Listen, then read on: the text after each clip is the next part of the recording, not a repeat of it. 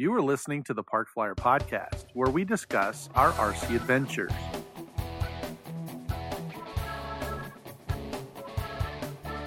Welcome to the Park Flyer Podcast, where we discuss the ups and downs of the new RC Flyer. Join your hosts, Michael and Jay, as they take flight at the park. Now, on with the show. Hello, everybody. Welcome to the Park Flyer Podcast. I'm Michael from Arizona, and with me always, my good friends. Jay from the hills of Texas. And also in Texas, AK Mike. Hey, got a new intro there. I pretty thought I'd try something else out. Hey, it never hurts to try something else out. What is going on? It's Tuesday morning or Tuesday evening, or I guess it's Tuesday evening. But uh, Well, it anyway, depends on where you are in the world, Mike. I So guess it could that be is all true. of those all at once. It's Tuesday. Holy smokes, this month just zipped by. We are just looking at the Electric Festival right around the corner. Uh, Philip comes in this weekend. Um, man, this year's already getting started with a bang. Actually, I've been working on airplanes almost the entire month. yeah, I heard your wife was complaining about a lot of that. Uh, she did. Yep, I uh, relegated her car outside, which was not a not a very happy uh, time in our lives. I, I uh, literally put my big uh, katana together, and it took up the entire garage. Like it is, it is wider than her little car. And I moved her car outside, but when I put the wings on and you know got the tail and everything, I I uh, was trying to do some weight and balance with it, and yeah, it I didn't want to take it apart again, so I just left the car outside. So when she came walking in, she goes, "Uh, where's my car?" I said, Dude, where's my car? It's in the driveway. Uh, anyway, I'm in the doghouse for that. So I just want to hear, Mike, uh, for our listeners who you know don't tread into the area of getting their wife to push their car out of the garage so that they can work on their plane. What was the negotiation like with you and your wife? But uh, you already answered it by saying there wasn't one. No, there was no negotiation. I basically took the keys off of the little peg that's, you know, we have a laundry room and when you come in, we hang our keys up. So, like, all the vehicles are out there. Yeah, I just grabbed the keys, moved the car back. I parked it in the driveway, so I didn't park it, like, you know, out on the street or anything, but I parked it in the driveway. And then I went in there and put my uh, airplane together. And anyway, she came back. You know, she works from home, so it wasn't like she was going anywhere. But when she did come out to go somewhere, uh, needless to say, she tried to crawl in my airplane. she said, It's big enough I could almost get in there. Uh, I was like, Well, don't sit on it. Two things then, Mike. Concessions? Any concessions you made? Um, Wow. Okay. No. I, I won't. I, push I won't into- know till she. You know what? I may be. Uh, I may be missing an airplane because it's sitting in there now, and she's you know out running errands. So when she returns, if Oh. she tries to pull into the driveway, Like she normally zips right into the driveway, zing, hits the garage puts door the opener. garage door right Crunch. in, and yeah, I hear this crunch, crunch, and a big horn going off, and then somebody's angry that you know she wrecked her car, and of course my airplane doesn't matter. That would not be a concession. Uh, would be a concession on my part because I lost the big airplane. No, she's actually, you know what? We've been doing this for so long that she just kind of she knows the electric festival's around the corner, and she knows that I'm having to get you know all my I, I want to get all my airplanes ready to go. So she's um, But this is a gasser, Mike. Yeah, she's okay with it too. Actually, believe it or not, she uh, came out. Uh, that's one of the things I was going to talk about. I got a new toy, and uh, I was out there playing with it, and then she came out and actually helped me uh, with it a couple times. So yeah, she's she's been okay so far. I actually told her that I would stand the airplane up and put it up against the wall. She could pull her car in, and she said, "Nah, just leave it out there." So. I'm not sure what I'm going to have to do later, Yeah. you know, to get out from it. Because she was, you know, anytime my wife is like, you know, oh yeah, it's okay, just do that. Then something is coming up where I'm going to have to do something. But we know I'm that you're good to- enough that Don't you will trust do her. I'm going to have to go see a chick flick, or you know, go to some party that I don't want to go to, or you know, I don't know, go to the what do they call that, the book club or women's meeting or whatever. I, I don't know what's coming up, but I I know that I'm going to be said, you know, it's going to be my turn because when she goes, well, you know, I did let you just use the whole garage for your big airplane, right? And I'm like, Ugh. okay, Yes, all Yes, right, dear. you win. Let's do whatever it is. Go. So this is weird. shopping. I, was going to say because usually when this happens, when, when you're putting something together, you've taken over like either the dining room table, right? True. Usually, Yeah. all the stuff ends up in the dining room table, or on your uh, you have that uh, your uh, counter. You have uh, Yes. an island.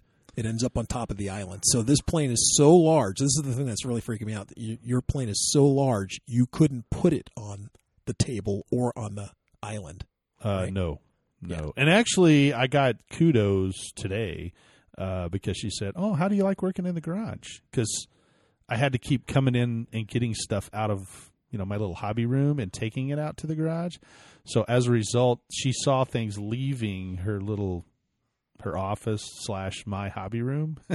so so she's kind of thinking, yeah, you know, I I kind of like you out in the garage. Maybe that's why she was okay with me leaving the car car outside for the moment. So um, as long as I just don't start bringing the stuff back into the house, I think she's okay with it all going out to the garage. Jay, let's um, let's get a hold of her next week and we'll interview her separate from Mike. Uh, we could do that, yeah, separate from me. Yeah, separate from you.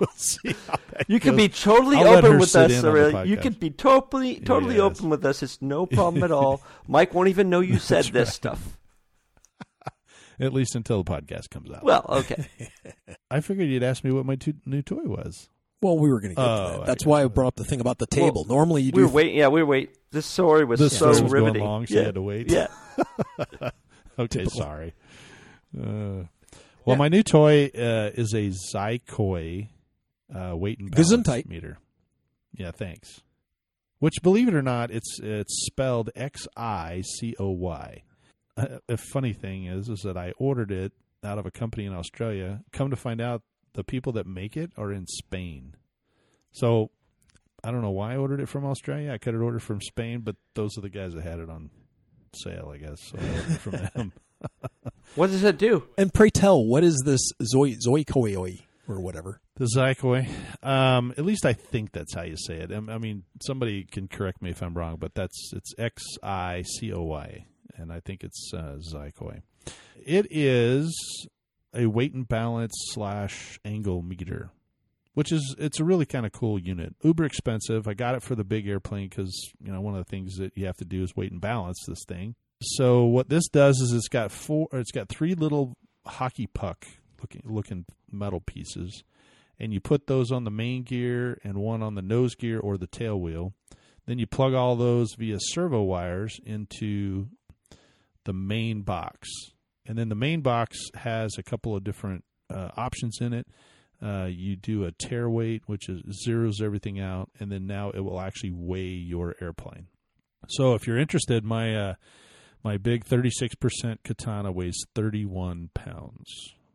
Wow. I know, right? yeah, wow is right because I'm having to honk that thing around, pick it up, and move it around. It's it's a big airplane. Well, that also speaks pretty well to the DA motor you got for it. Uh huh. Exactly.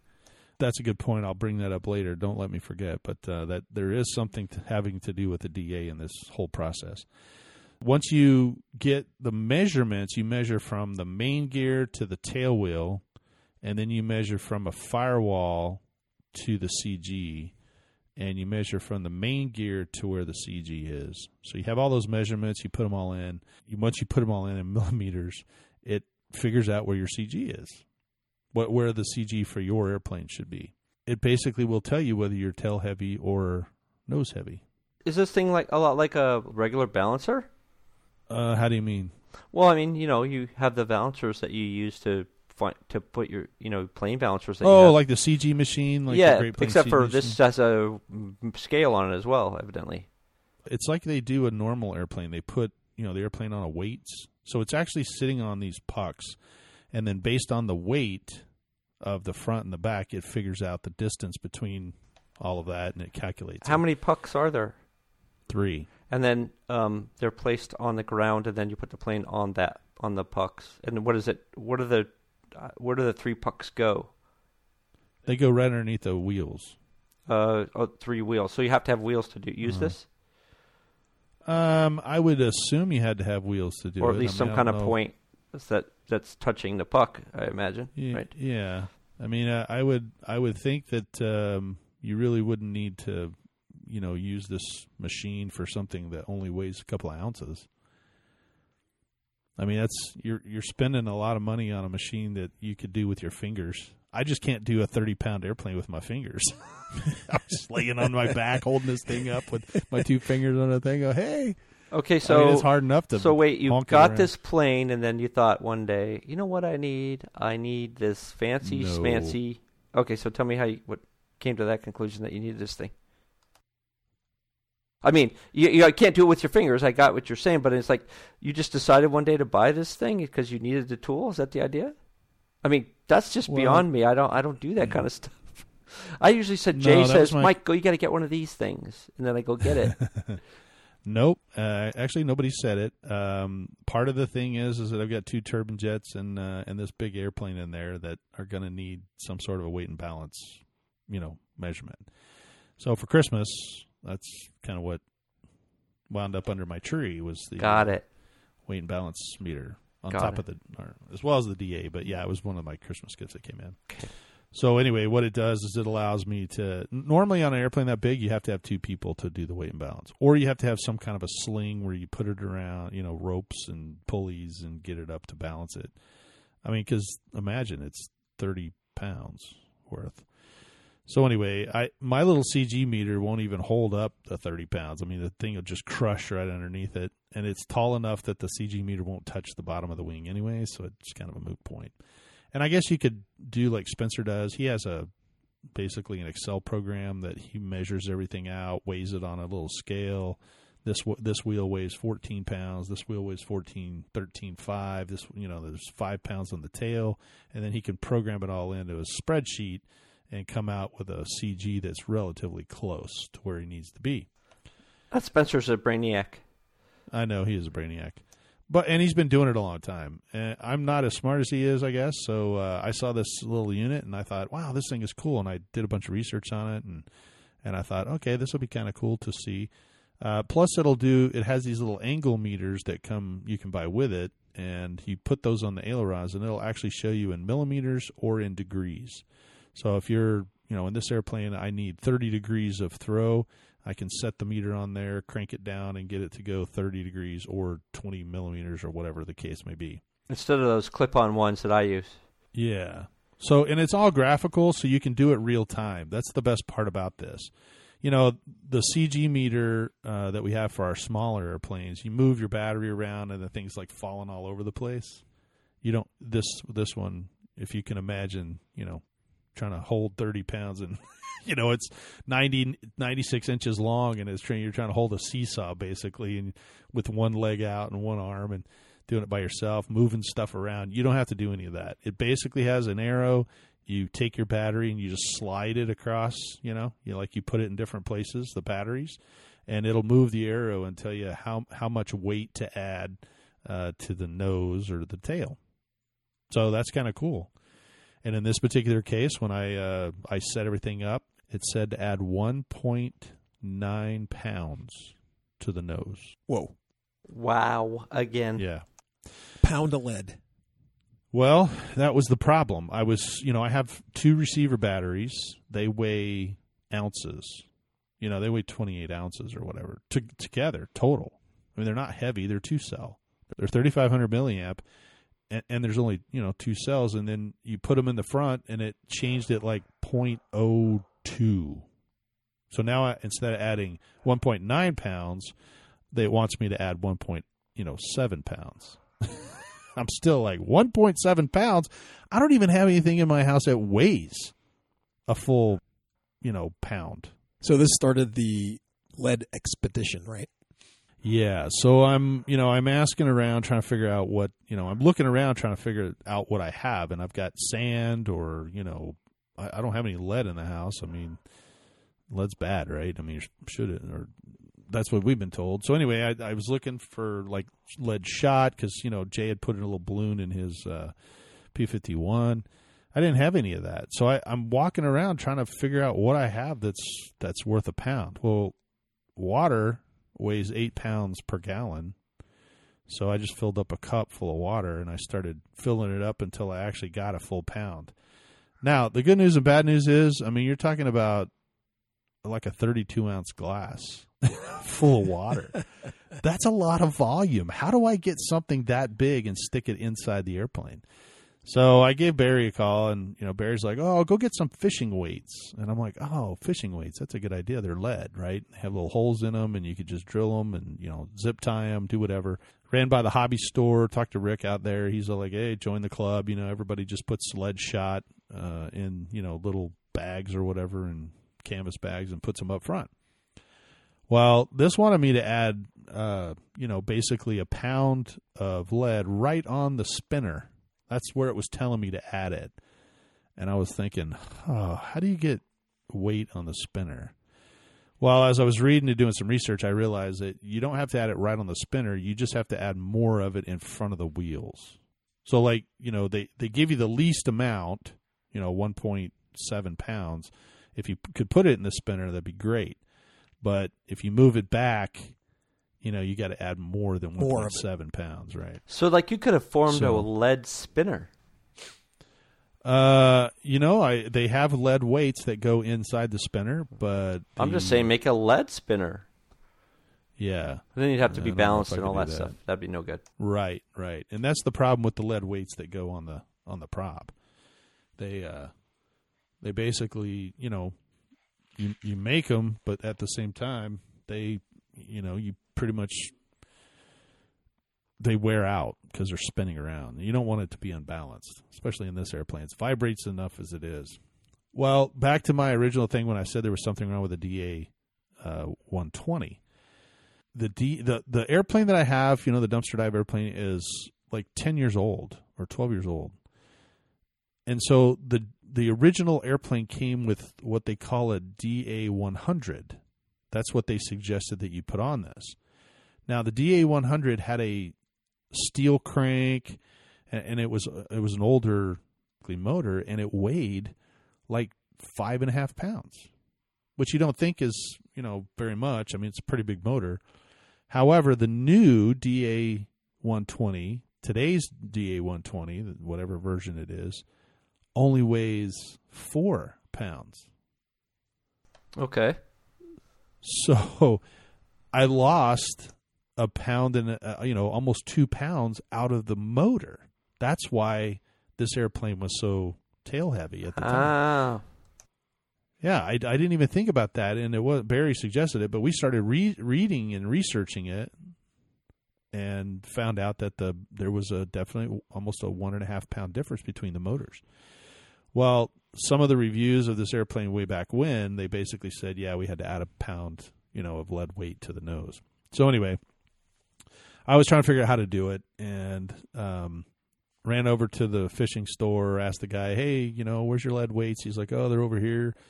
So I went over there and had a whole, you know, boatload of these things. No pun intended, but they were everywhere. And so I picked up. They, they're in ounces, right? So 16 ounces is a pound. So I said, I need a 16 ounce weight. He goes, Oh, there's one. There's three. You can have this one, which looks like a, I don't know, Jay, diamond? You know what? It, it's Looks like a pyramid. Yeah, like a pyramid. You called it something, I think, an ignet or something like that. Anyway, it- looks like a pyramid. And then he goes, We have this one, which actually looks like an anchor, right? It's the teardrop shape with the hole in it. And he goes, Or we have this one. And he holds up this bowling ball. Yeah, uh, it's it's literally a one pound ball. it looks like a cannonball. It, it's what it is. It said cannonball. Yeah, it looks Yeah. like a cannonball. Well, let me tell you how big a cannonball, a one pound lead cannonball is. It's it's about the size. It's a little bit smaller than a baseball. And I and I'm, I've got to mount this thing somewhere, and I'm like shaking my head, like, oh my gosh, there's no way. So I, I went ahead and I bought the triangle one and the one that looks like um, the um, you know the the little horse or teardrop looking thing, and then I, I got two uh, half pound weights as well. And I came home and I I was kind of watching some videos and and uh, on the bottom of the firewall, right underneath the motor box, there um, there's two studs where that actually were there uh, for the the um, there there were two studs that came out for the exhaust on the old um, motor. So anyway, these studs are they're just like seven sixteenths nuts, you know, on the end of them. And I, I started thinking to myself, I was like, hey man, I should build something where I could put some lead on these studs. So I watched a couple of videos on YouTube. Thank goodness for the YouTubes. Yay, YouTubes. I know, right? Where would we be without those? And they basically built a, bo- a wooden box, and they melted the lead, which melts at a fairly low temperature, and it um, they poured it in there and made like little bricks. So I thought, hey, this is a pretty good idea. So I measured it all out. I made a little template, cut out some wood, built a little box. I think I sent you guys a photo of it and said, hey, here's my lead box. Melted the lead with an acetylene, um, not acetylene, it's a MAP gas uh, torch in a little tin can and me- melted it all, all of that stuff and poured it in there and made a, a flat piece of um, lead that's about the size of a Hershey bar. Matter of fact, it looks just like a Hershey bar and then uh, it fits flat against the bottom of the of the motor box. Flipped it around and mounted that on there. Took a couple of those uh, peel and stick lead weights to make sure, and I got it to to be as close as .03. So that that's that's pretty amazing that I was able to add all that weight back. And so what I was saying about you know my wife coming out and helping me is that I got all this stuff done, and then I was kind of like, how close is this really? You know, this new machine because it's expensive and and uh, and I thought, well, you know, it's kind of right on the money. So I measured out where the CG would be on the wing tips, and she came out there and picked up one wing tip. I picked up the other, right on the right on the CG, and it balanced perfectly. I was so excited. Very nice. So you ended up having to, you know, I know I was talking about uh, talking to you about this the other day, just a little bit, but I didn't know that that's how you made. You, I mean, you sent me a picture of the box that you made, but I I, I just thought you you uh, epoxy you used some epoxy and lead shot. I wasn't really sure. Couldn't tell from the picture how you did how you you know you finally did it. So you Right. melted it, huh? I did, yeah. I have a I have one of those acetylene um, torches that you Mhm. just it's got a trigger on it, and I have some MAP gas, and I read that you could do it with MAP gas. It doesn't take very long because the MAP gas burns a lot hotter. Mhm. So yeah, I um I have a little tin. I, I had a little tin can that had carrots or something in it, you know, that we gave to the dog, and and so I took the tin can out of the trash. I tore the the paper off of it and I rinsed it out, and then I just uh, put all the lead weights in there and just hit it with the MAP gas. Took it about maybe I don't know three minutes or so. Okay. And uh, Well, I'm very glad that uh, you didn't hurt yourself with uh, you know molten lead. uh, yeah. So I will tell you, don't you know wear gloves and don't pick up the can with your bare hands. if you're Uh, I was listening to this and you want to go do it yourself, don't pick it up with your bare hands because it's glowing red. Uh, I Right. actually had a big set of channel locks and uh, and just picked it up and poured it in. Uh, the other thing that I did was make sure your box is level. Um, mine wasn't quite level, so when the when the lead went in, it's a little thicker on one side than the other. But it didn't. It, it mine was flat enough that it didn't really hurt it. Uh, but I, if you're going to make something that's a little, you know, needs Did to you, be. did you do this in shorts? Uh, I did it in shorts and a t-shirt. Okay, yeah. I, I was ready to say that's just what you shouldn't do. Yeah, you're I- working I- you around know. molten lead, buddy. You want to put on you want to put on regular pants or long sleeve shirts, and you know the reason I'm saying this is because I've heard, Mm-hmm. wink, wink, nudge, nudge. You know, weird things will happen, such as if you don't like you cleaned your can out, right? Yeah, But if you don't dry it out very well and you have Right. moisture in that Yeah. can, yeah, and then you know you have molten lead in there and guess what happens when when uh, you have molten lead and you have a little bit of, of uh, water vapor trapped like underneath all that lead and then it finally boils and Volcano. expands really pop makes Yeah. makes a little pop noise and a little yeah. pop of uh, lead goes flying out and where does it land on that bare piece of skin that you have exposed Which is sitting right because I did it in my lap. You know, I was holding the can and Not really. oh man I, I was actually pretty smart. I went to the dirt portion, so I wasn't doing it in my driveway. I have a little dirt or, or your wife's table that would have been and, better. and- right on this table, and I did it right underneath the uh, the water faucet. You know, so that if anything happened, I could just turn the water on and and kind of cool it off as quick as possible. So. Uh, I will tell you that the uh, I was a little nervous once I put it. Uh, I poured it in the box. The box actually uh, absorbed a lot of the heat, Oh. and um, you know now I have this lead brick in the bottom of this thing, and I'm thinking, how do I get it out of there? I don't want to destroy my box because it took me a little while to build it, and I had screwed the sides in, made sure it was all you know uh, wouldn't you know just come come out the sides or bust the box open. So I, I didn't really know how to do it, and then I was kind of sitting there, and I thought, well, I, will just put water on the box and keep it from burning. So I put water in there, flipped it over, hit it on the ground, and the thing just fell right out. So it didn't stick to the wood, which I thought was nice. You know? Very, very. So Oh, okay. uh, yeah. So anyway, it's uh, all ready to go. I actually have been working on the uh, control hinges this week, but um, Was trying the to get those all was the set wood up. wet to start with? no, This is no. just it was just pressboard wood, right? uh, that is correct. Yeah. Yeah, okay. just a little press. I'm board. it didn't burn more. You know, it was really quick. It, uh, according to the couple of videos of people that did it, um, they said that the wood, you know, some guys use two by fours or whatever, but they said that the wood absorbs a lot of the heat. It did burn the inside of the box. I mean, you know, it kind of charred it because it's molten lead. But lead cools at an incredibly Yeah, it does a high rate. So on- once you poured it in there, you know, it, it kind of cooled off really quick. So, but I was I was super excited. I, would- I would say that since you live in Arizona, you're surrounded by sand. Next time, Yes. just uh, you can make a box Out with sand, in it, and then just because it's the perfect material. Um. Yeah. So you you can't just use regular sand out of the ground. You have to actually have the a special type that holds the shape. So it's like a sandcastle type. You know, the guys that build the huge sandcastles. Isn't that what it's all in Arizona? No, we just Oh. have like crushed up granite kind of dirt. So it doesn't really hold. It doesn't mold. Like you can't. You you know, like if there's wet sand at the beach, Yeah, yeah, you yeah. can make a little ball. Yeah, you can't do that with this stuff. It's more dirt. I trust me. I was thinking about that too. I actually built a little, you know, kind of dug up some stuff, and I was like, uh, okay, this isn't going to work. And I couldn't run the risk of taking a pound of lead and pouring it on the ground and watching it spread out into a paper plate looking thing. Because then I'm like, oh my gosh, Well, the the beauty of it is you can always just pick it up and it all just remelts back down. Yeah. you know. well, but now it's got dirt all in it, so I didn't want all that. But anyway, it's ready to go. Uh, I just have to get the ailerons uh, done, and then yeah, we're um, we're good to go.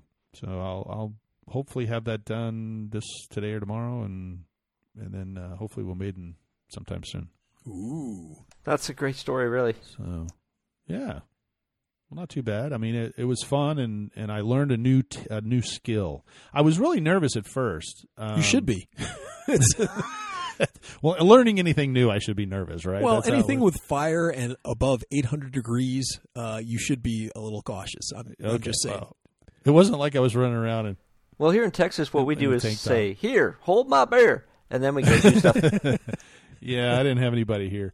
I was, however, though it's funny that you say that, uh, Jay, because when I was sitting out there uh, and I was doing it towards dusk, you know, so uh, it was getting dark outside and it was getting darker Perfect. faster than I wanted to. So you know, Perfect. I've got this big flame, and all I could think of is, where's my phone? Because I I had my phone plugged in in the garage.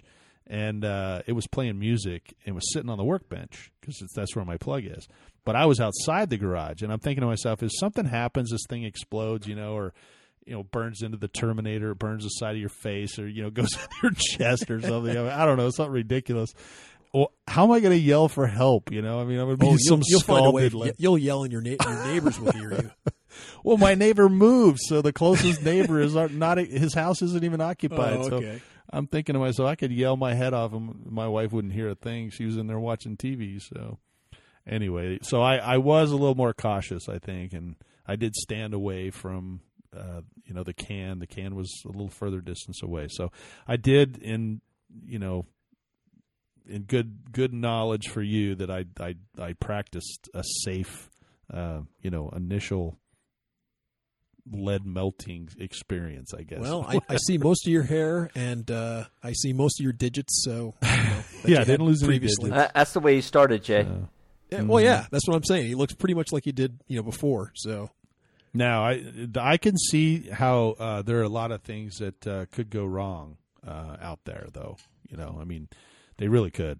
gotcha. It is a dangerous. I mean, I I I did like I said, I watched several videos just to try and kind of get an idea. I wasn't really quite sure I was ready to do it, but then I thought, yeah, what the heck, you know? I built this nice little box, and and I thought to myself, it's pretty cool. So, um, so yeah, it was just uh, one of those things that you know I decided to try, and it Well, worked out in my favor. So I'm, I'm glad everything worked out. Like I said, you have all your fingers, toes. eyeballs, Yeah. most of your skin. Yeah. Well, I'll tell you what, if you're a listener and uh, you've done this before, send us an email and tell me if I did good or not. So say, hey, that was a good job, or no, you, you, you made a bunch of mistakes. it was pretty funny. Uh, us mistakes? Nah. I know, right? Well, anyway, that was my pro- that was my project. What what did you have? The only mistake I've ever made was uh, not building enough foam model airplanes. That's the only mistake I've ever made. Well, you can't Well, ever have enough foam rectify airplanes. That's that. what I'm saying. I mean, look, every time we we do this podcast, we're looking at Jay's you know monstrosity of racks back there with just airplanes galore.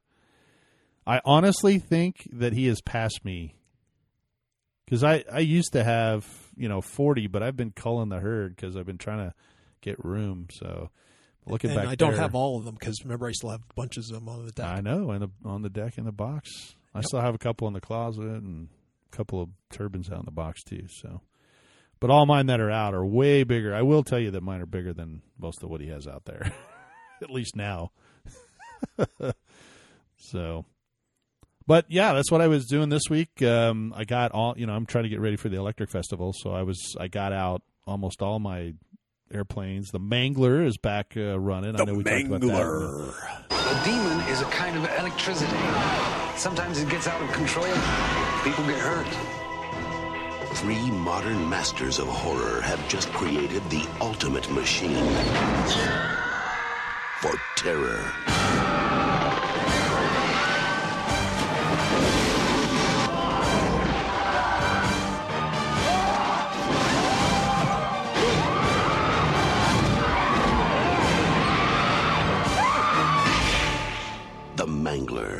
A couple of podcasts ago. I've got uh, my LUM models. That thing is back up and running. I've got both my gliders up up and running. I'm still waiting on my third glider uh, for the control horns to come in. Here it is already the end of January. I still haven't seen them, but uh, hopefully they'll be on their way. And then uh, all my uh, my cracked turbo beaver and my cracked yak are both you know flyable and ready to go.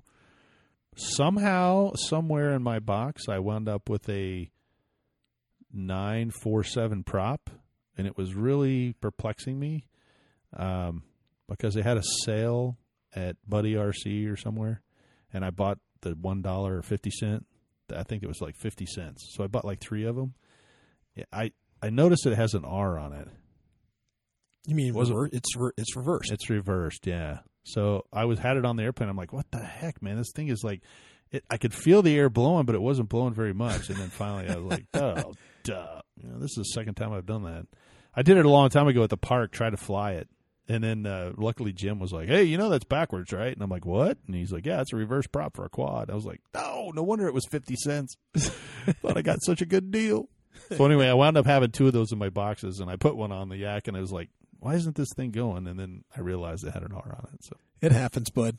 I know the motor box is back on my uh, on my yak uh, 55. The the one. Oh, you haven't flown that since last since the last uh, electric festival. Yeah, because we we went to the the park after. Actually, we went out after the electric festival. Went and flew at the club, and I I landed and touched the prop. I came in and did a little pass and touched the prop because it had those little bitty wheels on it. Mm-hmm. And uh, when the prop hit, it blew the motor box apart. Luckily, the motor box was still in good condition. Little epoxy, uh, little CA glue to get it to stick together, and voila, back in business. And I also got uh, bigger wheels, so it won't happen again. Oh, good. So that Well, was you've been busy, dude. really busy. Well, because I, you know, I, I didn't want to, I didn't want to get, uh, you know, Phillips coming in this weekend, so I had to get all that stuff. You know, I wanted to have at least a bunch of different airplanes to fly. So once I started, it was on a roll, and when I got the big airplane mostly done, I just was waiting on stuff to dry, and I was like, okay, well, I'm out here anyway. I just started pulling stuff off the shelf, and so I fixed the um, 3D Hobby Shop Edge 540. You know, that was missing a prop. I put a Right. prop on that one finally got the wheel pants all put back together, so one of them was hanging off. Oh, my uh, pattern airplane. When I remember, I The one, it in this. the one that we keep uh, going back and forth on the landing gear. That one. yes, that one actually has landing gear on it now. But remember when I put it up, I hit the tail and it, it dislodged the tail. It kind of Yeah. broke a stringer in the back. Yeah. So that one's now fixed. I uh, mixed up some epoxy. What about that one with the Um, broken motor, uh, where- where the retaining ring broke and the magnet came out? Remember? We were- Oh, that's the uh, the S the uh, Pitts S twelve, and uh, that one's got a new. Uh, remember at the Electro Festival, I think we bought. I bought the new motor for that one. oh, it's got the okay. I, big- could, I couldn't remember yeah, if you got it back together all, at the end of it. Yes, yeah, it's all ready to fly too. So that one's uh, ready to go. Oh, by the way, I used my uh, weight and balance meter on that thing because I was like, oh, you know how much, how close am I? Man, it's right on the money. I was really shocked. I put all the measurements in, and sure enough, it balanced right where the CG markers are. Awesome. So I, I was pretty, I was pretty impressed. well, that's nice. It's nice to validate, you know, your work. Yeah, although I think when I weighed that airplane, how, the S twelve didn't I tell you it was like ten pounds? That sounds about right. Yeah, it weighs eight point seven two. so Doesn't that depend on what battery you use? uh, that's a six cell battery. Yeah, Okay, yeah, that's a six L thirty three hundred, but I have some six L um, five thousand. five thousands, so I could use those now. But that's the hardest thing, though, Jay, is when you're getting you know when you go fly some of these airplanes, you forget what battery you use, and I got to start writing that stuff on the inside of the airplane so that when I pull it off, I'm going, hey, because I couldn't remember. I couldn't My buddy Pete does the- that. He he writes Yeah, down on the smart. inside of the plane. He has a little sticker, and on there Yeah. he puts what battery it uses. He has the sticker lo- is located right where the battery goes, and all the information. You know. Oh, and and wh- what in his radio because he he's the guy that has like 15 radios. So he puts Right. down what radio it is, and every all the other good measurements for the for the plane. So keeps him Well, I only have one radio with 250 models in it, so Well, you could go with uh, AK Mike's motto, and that is all I use is a three you know three cell 2200. right, Mike? Yeah, pretty much. You don't have anything bigger than that, do you? Yeah. Yeah, that's that's it. Nope, nothing bigger than three cell right now. Nope. I- I'll go up to a six cell because because I can use my three cell two twenty two hundreds, but it has to stay in the twenty two hundred range. Oh, so I I'll go up to a six cell twenty two hundred, but that's it for now. okay. Like well, I say, I'm trying to. It's a way to manage the number of planes I have too, right? That helps manage that as well. yeah, yeah. 'Cause- Yeah, but some of your planes are smaller, so uh, you you you have smaller batteries than I a do. 2200, but you don't have any batteries larger than a 2200, right? But I don't have very many of the smaller batteries either. I have a ton of the 2200 batteries because I fly only two 2200 planes, and it's amazing. What I think is amazing is that there is a ton of planes that fit that profile, and they're good planes too. I mean, you have anywhere from the Radjet uh, to the you know to the Phoenix 2000 to the Polaris, all, kinds of different planes fly that uh, battery set. It's great. Yeah, and if you like you said, you could always add two together if you had something Right. that needed a six Right. That's uh, in fact, uh, Jeff was talking to me when he was giving me those planes. I was like, he's like, you get 2200s only, right? I said, yeah, I'd take a six cell. He goes, well, this takes a six cell 5000. Nah, not that one. No, I wouldn't take it. yeah, he wouldn't. uh, Well, you could have given it to us. I mean, what the heck? that guy, you know, he's never thinking out I for his know. I was It's all about me. well. Well, had Speaking you of paid all the, about me, had you paid the two bucks a pound for me hauling it, yeah, I probably would have. had I Uh, had well, I might known you would have. pay for that, sure. I. Yeah, I mean, come on. How much does that little thing weigh? They're, they're a couple pounds each. That's six, eight Well, bucks. I'll give you, a know. couple of dollars. Well, speaking about all about me, uh, Mike was able to do something this week as well. The uh, what is it? you said you did something with an iNav configurator? What the heck Yes. is that all about? So, so, I got um, a text about it. You were all excited, like, "Hey, look what I did!" oh, I- so I, don't understand any of that. So, so what it is is the iNav uh, configurator is the tool that you use to configure the the board that we're using that we've been talking about in the last few podcasts uh, to uh, do all the flight board, uh, flight controller stuff. When I was doing it, if you remember, I said I bricked my, I thought I bricked my board, Oh, that's right. and so You destroyed the new board that Jay just got you. yeah, so the reason why I, I bricked it was because I was, you know, stupidly trying to program it when I couldn't see the entire screen. And the reason why I couldn't see the entire screen is because the screen that was the default size is too big for most notebooks. Uh, I think it's a 1024 by 800, and my notebook's like 1330 by 700 or some kind of ridiculous number. So I decided that I was going to see if I could look through the code, figure out where this problem was, and fix it for myself at least. and then possibly do something more. And so what I end up doing is fixing it for myself. I compiled the code. It all worked great. Did what's called a pull request, uh, where I took. Well, actually, I you have to fork the code base first. It's all very I technical beg your stuff. pardon. Wait, Yeah. wait, you got to do what? You fork the code base. No forking way. Yeah. And so um, after you do that, you make a pull request Wait, and uh, make the changes. fork and make as in like a fork as in like a fork that you eat with. Well, like yeah, that's the basic idea. Is you take it's you make a new tine, if you will. You fork the fork the code base. I've never heard that, but that's pretty funny. So I did that, and I made the changes that work for me, and then I um, made a pull request. Now they haven't accepted it yet. Uh, it's a minor change, but and I think that they probably will, uh, but maybe they won't. I don't know. It doesn't hurt Who, anybody. who do you have to send it to? Well, why don't you explain to the to the listeners what a pull request is? Because not everybody is a super brainiac like you are. yeah, I'm not. I'm dumb. Well, basically, a pull request says, um, I have this fork of the code that's out there, and I've made specific changes to that code, and I would like you to look at my code, and then you're going to make comments on it, tell me to make different changes, maybe add some other things, uh, go change this, that, and another thing, because they know the code base better than I do, and they might make suggestions for it. So the pull request says, please look at this code and make comments on it, and then if you find it to be reasonable, include it into the code. Now, this is the big, I guess, plus for having things like iNav, or I even think um, uh, the FrSky stuff is. Uh, I shouldn't say user user based. Uh, It's is that open source. Open source. Thank Yeah, you. open it's an open source. source. So anybody who has the knowledge to do this or comes up with a better idea can send it in and have a and, have, and do the pull request, like you said, right? Right. and then the the actual i guess head board or head guys who run that community can look at it like it and then implement it into the next Correct. release of the of the program Yeah, the cool thing is the cool thing is if I make changes and I like them but they don't, it doesn't matter because I you get can to, use it your on your own, right. right? I get to use them right now. And in fact, if someone else likes my fork or my version of it, or if I if they say, "Hey, Mike, what's the you know give me the difference against the master, which is their code base," uh, and uh, get you know my pull query request actually has all the changes I made, so they could apply it to their own space if they wanted to, uh, as well. So they don't have to wait for it to go into the master code base. They can just apply it to themselves and just apply my fork. Or Didn't you do something like this with Taranis? Didn't you write some code for the Taranis radio? I, I didn't write any code, but I did take um, back. Gosh, it was probably two years ago now. I took uh, the documentation. Uh, they did a great job on their documentation, but I just wanted it to be formatted a little differently, and so I forked Oh, the see. yeah I forked the code uh, the uh, documentation, and then I started making changes, and I took requests from people and, and added some of that stuff.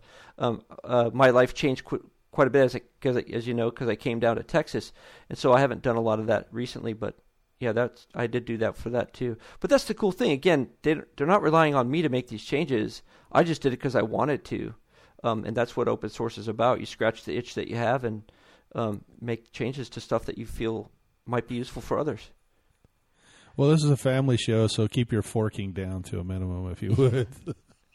and as we're saying the reason that you got interested in making that that fork was because when you read the manual there was a couple pieces of it that you didn't like or were confusing to you and then you then you just said hey they they need to rephrase it like this wasn't it something like that Yeah, that's how I started. It was like it was confusing for me to understand how to program my radio based on the documentation that was there, and so instead of complaining about it, um, I figured out what I had to do really, and the guys that were behind all this were there to help me. You know, they clarified it for me, and then I said, "Well, what do you mind if I change the, the manual?" And they're like, "No, no problem. Please do." And that's what I did, and they they let me do it. well that's That's great. awesome man well, congratulations. Hopefully, they'll come back and tell you that they like it. Yeah, I hope so too. But again, it doesn't. If they do or don't, it's not going to change anything for me because I my version of it works fine. And the other cool thing about this is that if they make changes, like the, there's just a new release 2.10, um, I can just pull those changes into my code base, and then I have the new stuff too. So it's all good. Wow. Truly amazing. That's great. Well, uh, Az Mike, I don't, uh, I don't think I'm going to see you doing anything like that.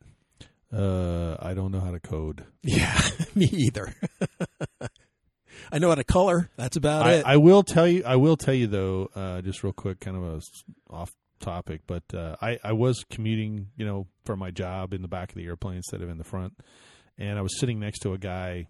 I was in the middle seat, and the guy at the window had his computer open, and he was. I, I take it he was coding because he was typing eighty ASCII characters a minute. I mean, there there were no words on the screen or nothing. It was just it was just ASCII code, which I know what it is because I went to school hundred years ago when they had Fortran or whatever, you know, and you had to type in ASCII characters to get something to do whatever, you know, to print out a a punch card on the TRS eighty to hey look I got four holes instead of five, paper. you know. the paper punch cards. Oh It man, goes to the you're dating tink. yourself. Hey, look what I got an A in that class because I was able to put four holes in a punch card. Mi- Mike's Um, Mike's but- final project was uh, uh, was a Christmas tree on the punch card. Yes, that's exactly right. It- Oh, I got at least at least part of it. It wasn't a full tree, but part of a tree. Anyway, the, the point was is that this guy, I, I literally was sitting there just in amazement because he was just typing all these characters, and and I I just looked at him. I was like, ah, how do you even keep up with that? He started laughing. He goes, it's just like letters. It's an alphabet to me. And uh, he said the amazing part about him was that the whole time that he's coding all this, he's visualizing what the actual website pic, you know, looks like for the user, which Yeah. totally blew me away. So Yep, don't have those uh, those skills. I don't have that Not skill. So based on that statement, he was just doing HTML coding for his webpage. That's awesome. yeah, he. I think that's what he. Uh, that sounds about right. I I know nothing, none of that. I mean, Sure, I I get try it. to think I'm a fairly smart guy for flying airplanes, but you know, it's nothing like that guy was. It's like sitting next to somebody who's talking a foreign language. I was like, yeah, okay, whatever, if you say so. It's pretty f- amazing. So anyway, I, I'm my hats off to you, Mike, because that is an amazing thing that you, you're able to do is to write code or to do whatever it is to fork something and have them accept it. So good luck Well- with that. And I'm Well, I I'm pulling appreciate that. Mike, and I, I, you know, I think I think that what that really says is, I mean, I'm no super coder, and so what that really says is there's a ton of people out there who are doing really, really awesome work. Uh, and you know, my hats off to the iNav guys and the folks who wrote the iNav configurator, the Taranis guys, and all the work that they do, and quite frankly, all the open source work that had to happen before a lot of this stuff could come to light like it has. Um, you know, open source has been around a long, long time, and you could I could talk forever about open source, but we're a Park Flyer podcast, so let's not do that. Yeah, no doubt. I, I would pretty much go to sleep. I think so. I'm, I'm out. Well, Jay's got a, a little project you've been working on too. With a ba- you got some batteries going in. You got your Taranis this Yeah. this week, so my Taranis, I think we talked about a little bit uh, the last podcast that uh, Yeah. I think had just come in.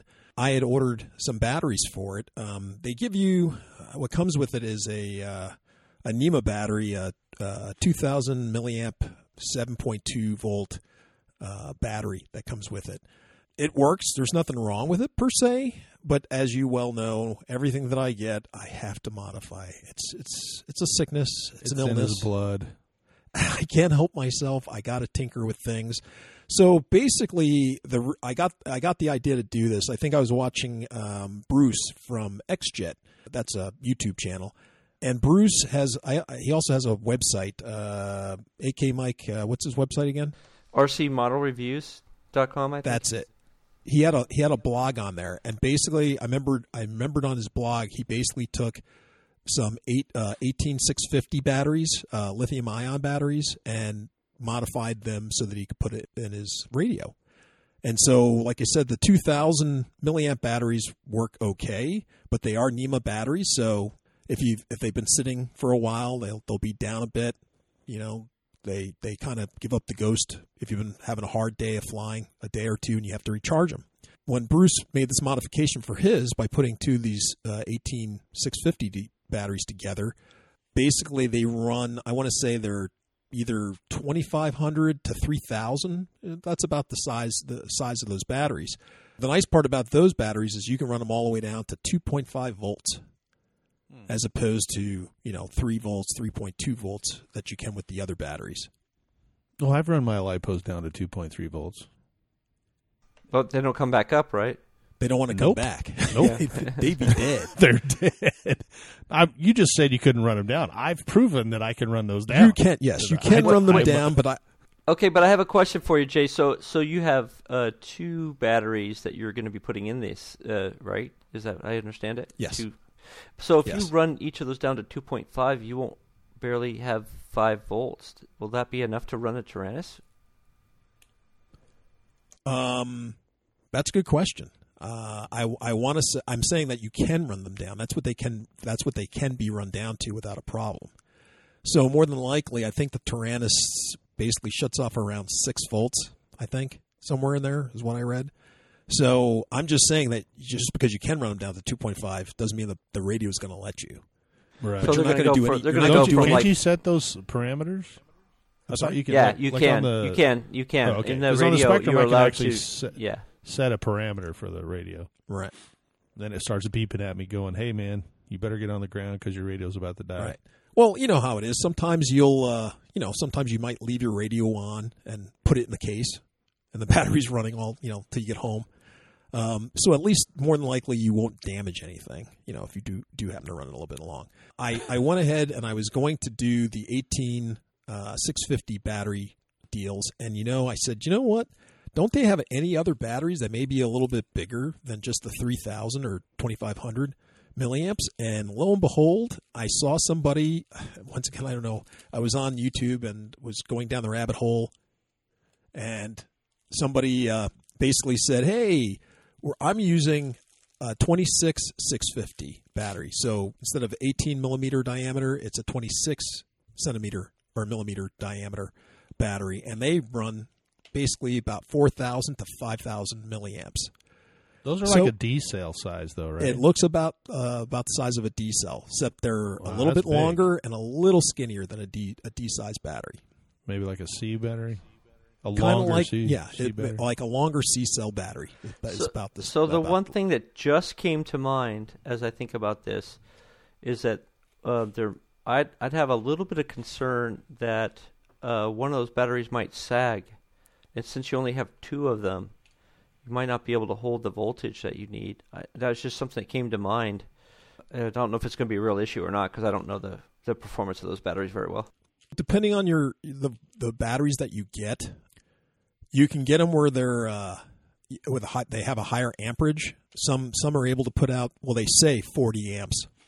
That's not true. Basically, a high voltage one or high uh, discharge battery, 15, 15 to maybe 20 amps, you know, straight, straight, you know, uh, push that they may have.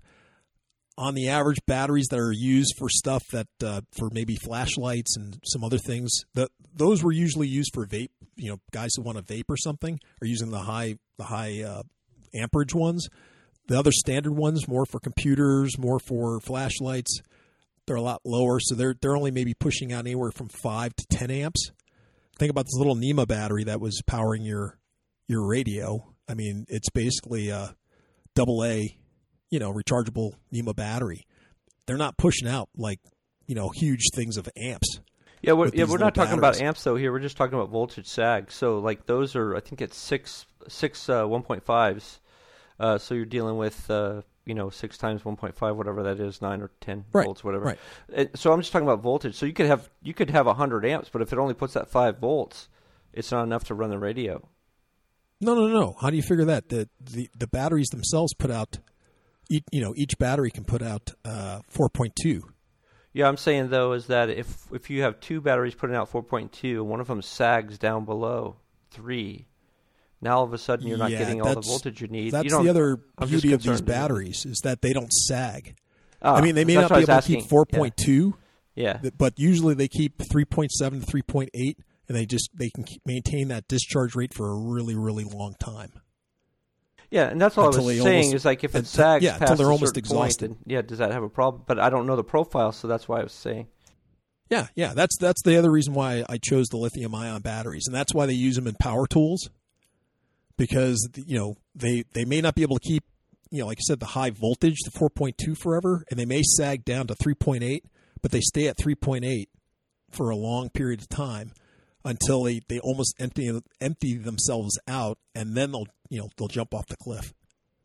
Hopefully, by that time you've gotten you've gotten You're really not- tired of flying. Hopefully, you're not flying right in the middle of your uh, you know long distance FPV Right. thing or whatever.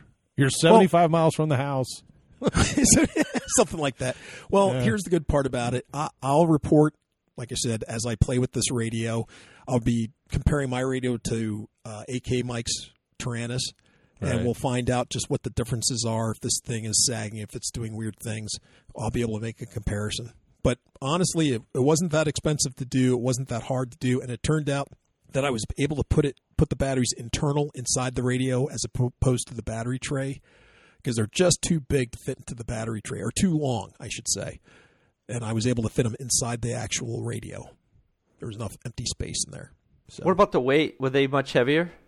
They're just a little bit heavier, but Huh. because they're not at the bottom of the radio, they're Yeah, in the they're in. sides of the radio. Actually, the weight doesn't feel that bad, and I think if you have it on a neck strap, the way the neck strap goes, it won't feel that bad because it's it's more balanced towards the center of the of the radio or where the strap hangs, as opposed to the bottom of it. If you understand what I mean, instead of being on I the do. bottom of the radio, it's right get in it. the middle of the radio. Sure. Yeah, it's where your hands are as opposed to hanging off the bottom of it. Yes, yes. Now, can you add uh, the extra battery that goes in the little battery tray, or you can't mix? You, you shouldn't mix them. So you're saying I, I have my I have my lithium ions in there, and then I Mhm. throw in the old battery that was that came with it in there as well. yeah, yeah. I could, I could, but once again, you're the minute you add in what a weaker battery in with stronger batteries, you always default to the weaker batteries. Oh, I see. So it's just like if we're flying lithium ion batteries. Let's say you're flying them in uh, series or parallel packs. Right. Well, if you have one weak pack, one that's really, really old, and you have Yeah, a brand new gonna- pack that can put out 65C, and the other one, and let's say the other one's now down to you know 15C, and you put them together, guess what? The 15C 15C. somehow wins. the, lo- the slower guy wins. The slower That's guy, me. you're only as fast as the slowest guy. Yeah. I'm all excited about that. Very cool. So that's about it for my, my little project. Uh, it actually didn't take me that long to kind of throw together. I was I kind of surprised myself. Yeah, I mean the pictures look good when I got it. I was pretty amazed. Yeah, I'm pretty interested to see how that works out. Yeah, me I'll- too. I'll keep you guys It'll be advised. Now, how do you charge those? Same way? You just do you have to charge them with a certain charger, or you just No, no, no. in like okay, so of course you can't. I couldn't use the charger that comes with the radio in that whole circuitry.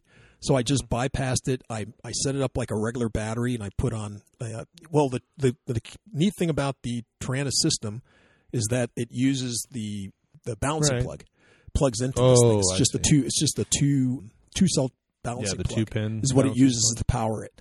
Right. And so that was nice because I have a whole bunch of those. So I just built the battery with one of those, and then I just added a JST plug on the end, so I could just plug it into my charger and plug in the charging. You know, take it out, unplug the radio, plug that into my charger charging port. Bink. So you don't have to right take up. them back out of the. You don't have to take them back out Nope. of the radio. Then Nope. you can charge them I, in the radio. I made the the charging or the wires a little long, so they mm-hmm. stuff right in the back in the Oh, uh, the normal very where the normal battery would normally go. That's where those wires are at. So I just undo that, pull the wires out, plug it into my my charging my charger, and off I go. Wow. Yep. That's Amazing. amazing. Good And job, I Jay. thought I, I thought I did. I know, right? And I thought I was doing a good job because I, I crimped a couple of servo ends. Hey, dude! like, uh, Like I said, so you fin- okay? So you were finally crimping stuff. So Uh-huh. how many how many thousands? I shouldn't say thousands, but how many crimps did it take you till you finally felt comfortable and started getting it? um, I ruined probably, probably about ten of them. There's Yeah. three per wire, right? Yeah. So I did both ends. I ruined both of those. Had to clip those off because they, I squeezed them too hard. I didn't realize that my little crimper was adjustable, so I had it on the highest setting, and I stuck that crimper in there and bent it right in half. I mean, it literally looked like an L. As I crimped it so hard, and I was like, "Oh, you know." Gorilla and I called Jay. I know.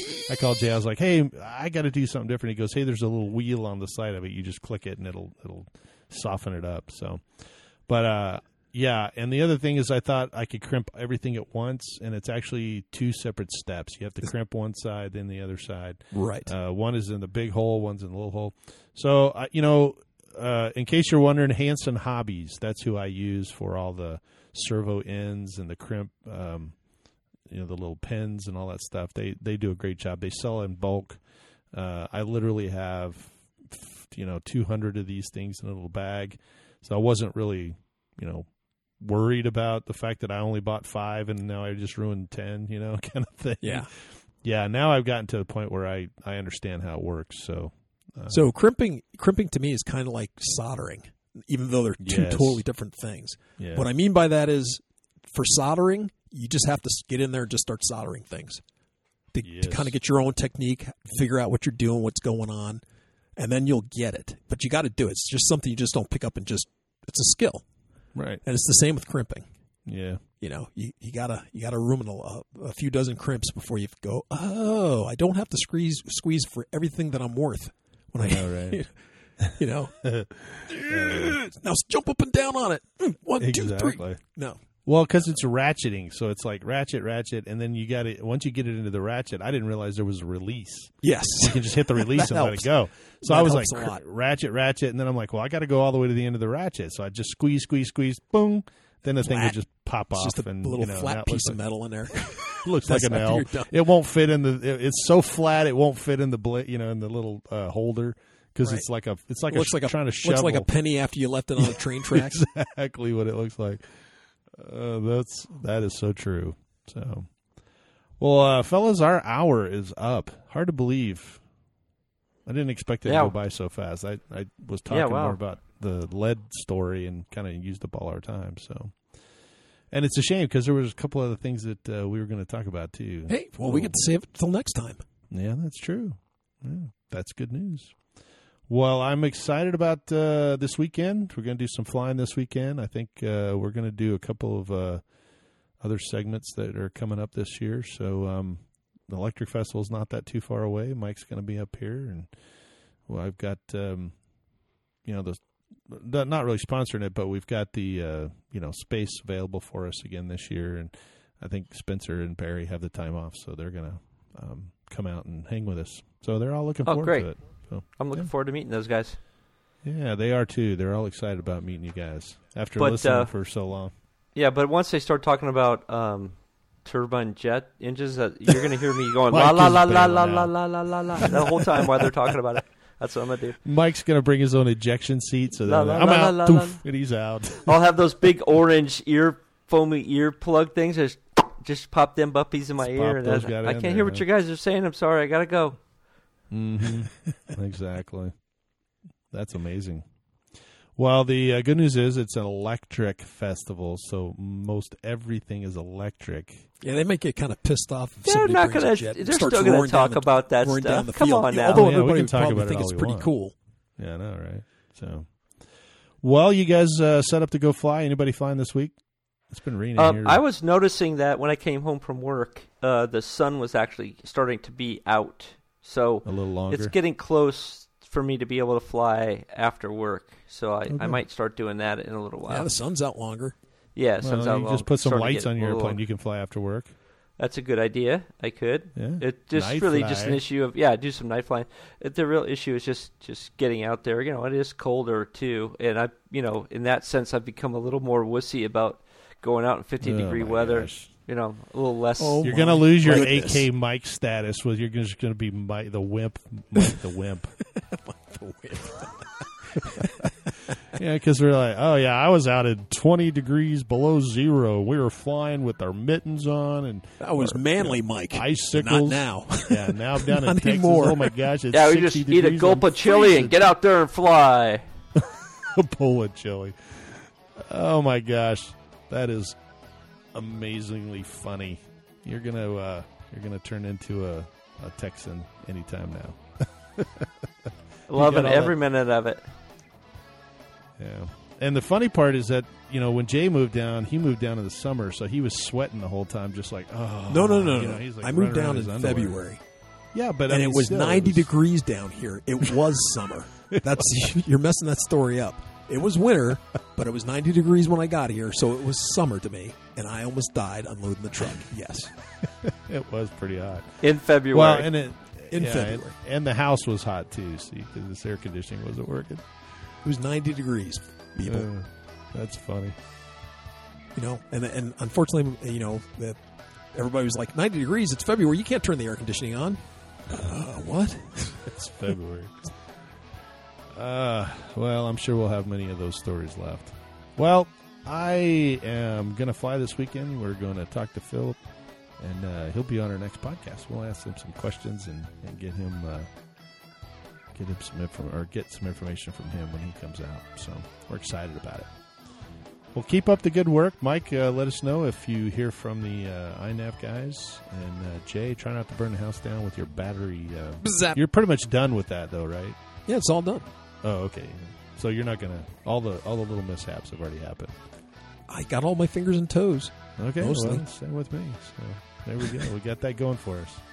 That'll mean that you can get out and fly this week too. Give it a try. I'll try. I'll try. Although I did have a little thing spark, and I have this like little spot in my eye that I. It's just like Can't see. I just Like see all the time. sun. Is that bad? Uh, okay. Anyway, Yeah. Well, it was. Your retina's all burned up now. yeah, you know. I can't see airplanes more than 50 yards away. The cool part is, in when it's completely dark, it kind of lights up the room. You know, it's just you know, it it's feels like it's night light. vision. Yep. Uh, that's awful. Well, from Arizona, I'm Michael. And from the hills of Texas, I'm Jay. and in Texas, this is AK Mike. All right. We'll see you in two weeks. Let's fly. You have been listening to the Park Flyer Podcast. Thank you for joining us, and we look forward to your next visit. Please give our show a star rating and review, and feel free to email us your questions, topics, or suggestions to parkflyerpodcast at gmail.com.